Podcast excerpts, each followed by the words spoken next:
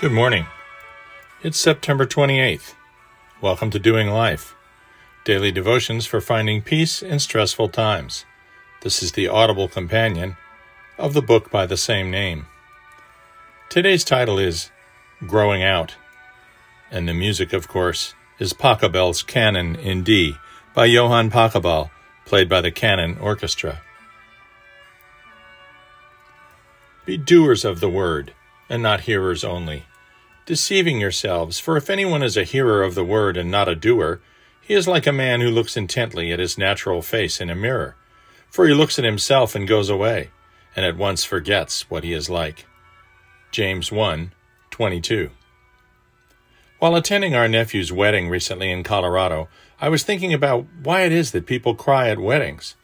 More specifically, I was thinking about why do I cry at weddings?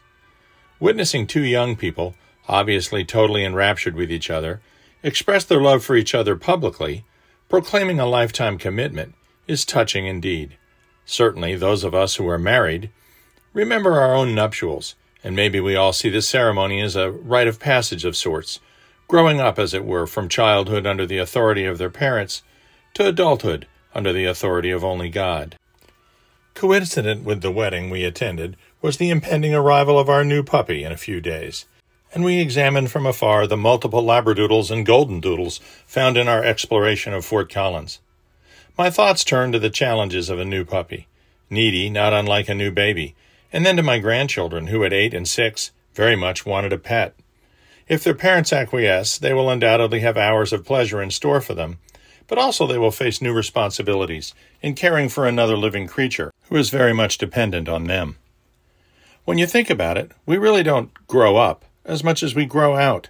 The toddler transitions from a completely me centered world in which he discovers his own independent existence to the child who may learn, perhaps through a pet, that they are capable and in fact designed to care for the needs of others.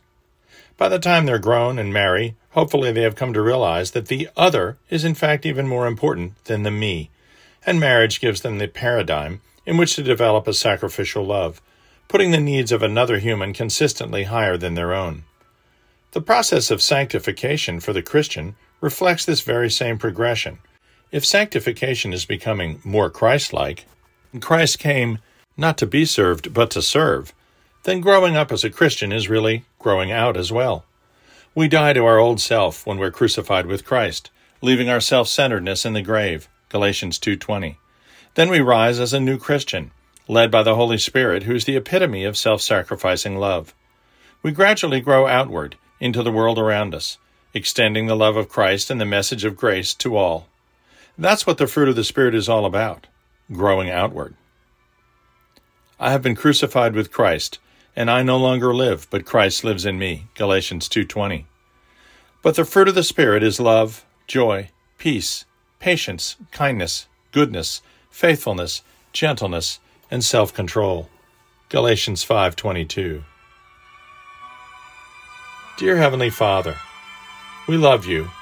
Guide us each day through your spirit to look beyond our own needs and desires, to grow outward so that the needs of others outweigh our own. Help us to help others, Lord, first to see the need, and second to act. Amen.